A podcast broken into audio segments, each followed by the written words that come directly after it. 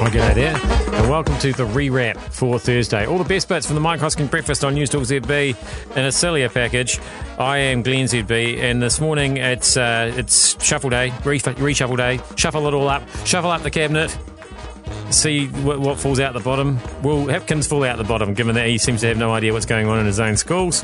Uh, the IMF, they seem to know what's going on with our economy, and they're not happy. Uh, uh, and the Folaus, it's gone wrong somewhere. Not sure who for though yet. Uh, Nico Walters, not going wrong for him, going all right.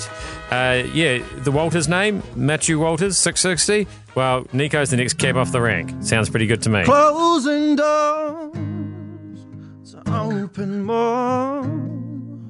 It's not in my nature.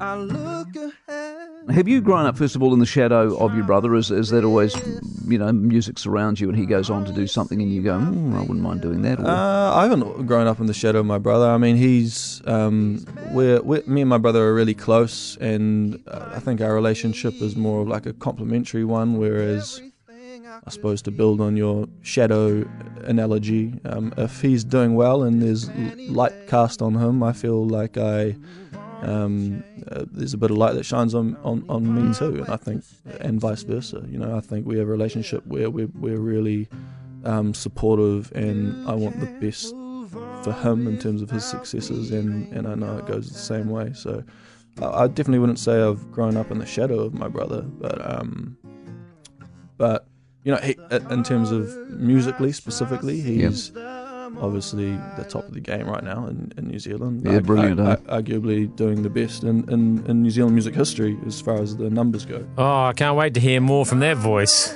Now, I thought Matiu's voice was good, but I reckon he. Whew.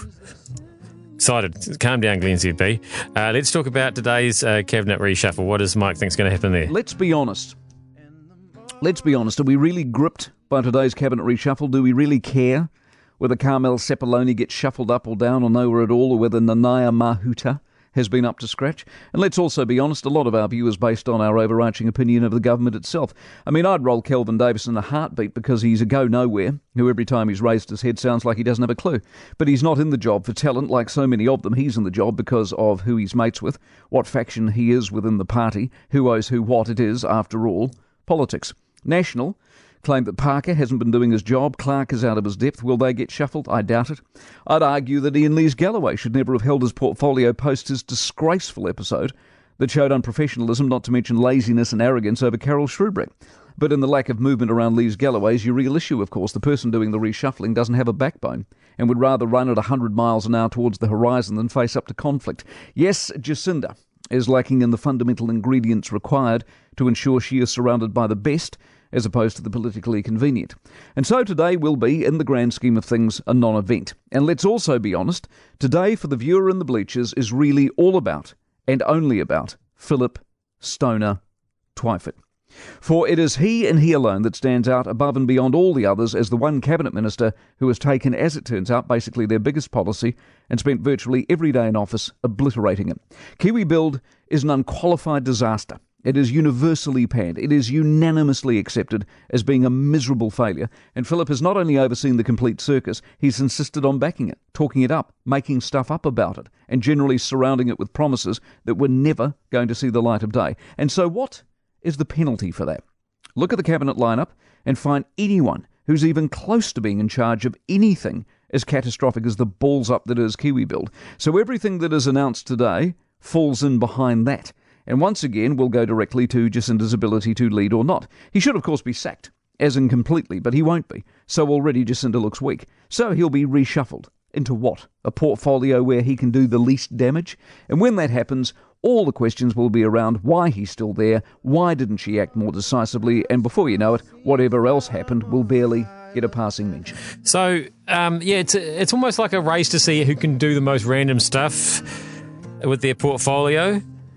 Uh, because Chris Hipkins, you know, suddenly he's paying millions, if not billions, to teachers left, right, and centre, and thinks that a, that deputy principal should get paid more than some principals.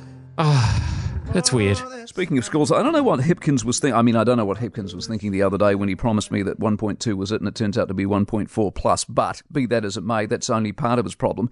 The other part of his problem, when you're offering parity as part of the deal, and somebody in the overarching group, i.e., teachers and principals, doesn't get parity, and the principals go, well, hold on here, how is it that a senior teacher is going to end up earning more than me? That that isn't going to come back and bite you in the bum which of course it has as of yesterday. The primary teachers say yes, please, because it's a fabulous offer. Principals go no, thank you, because it isn't. And then you get the Hipkins line, oh, well, hold on. There's no more where that came from. That was full and final. And everyone goes, yeah, sure, Chris. Sure it is, because we remember what you said last time. See what he's done? I told you this at the time. Once you set a precedent, once you open the Pandora's box, it's all on for love nor money, and no one believes him anymore. And what's more, you've got to pay for it from somewhere as well.